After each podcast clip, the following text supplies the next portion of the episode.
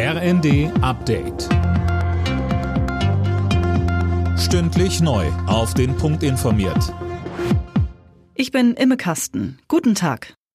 Bauernpräsident Ruckwied hat sich noch einmal klar von Mitläufern aus der rechten Szene distanziert. Umsturzgelüste lehne er zu, dem absagte er der Bild am Sonntag. Einzelheiten von André Glatzel. Die Teilnahme rechter Gruppierungen an den morgen beginnenden Protesten der Landwirte bezeichnete Ruckwied als unerwünscht. Rechte und andere radikale Gruppierungen wolle der Bauernverband auf den Demos nicht haben.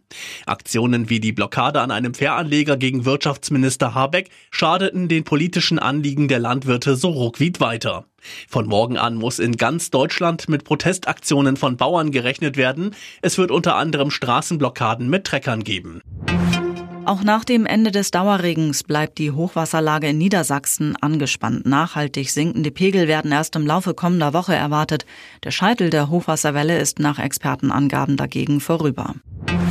Der von der Gewerkschaft der Lokführer ausgerufene Weihnachtsfrieden endet. Theoretisch kann es damit ab morgen Streiks bei der Deutschen Bahn geben. Holger Dilk. Ja, die GDL hatte in dem Tarifkonflikt ja erklärt, sie wolle über die Festtage nicht streiken. Gestern war ja unter anderem in Bayern und Baden-Württemberg noch Heilige Drei Könige ein Feiertag.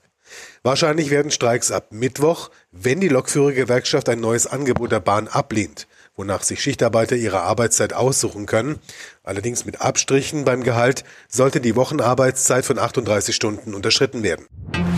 In Los Angeles werden in der kommenden Nacht unserer Zeit wieder die Golden Globes verliehen. Nach den Oscars die wichtigste Auszeichnung der Branche. Für die deutsche Schauspielerin Sandra Hüller könnte es ein ganz großer Abend werden. Tom Husse berichtet. Die gebürtige Thüringerin, die in Leipzig und Bochum lebt, ist als beste Darstellerin im Rennen. Auch ihre Filme Anatomie eines Falls und The Zone of Interest sind nominiert. Mit den meisten Nominierungen insgesamt sind die beiden Blockbuster Barbie und Oppenheimer die großen Favoriten bei den diesjährigen Golden Globes, außerdem die TV-Serie Succession. Preise werden in 27 Kategorien vergeben. Alle Nachrichten auf rnd.de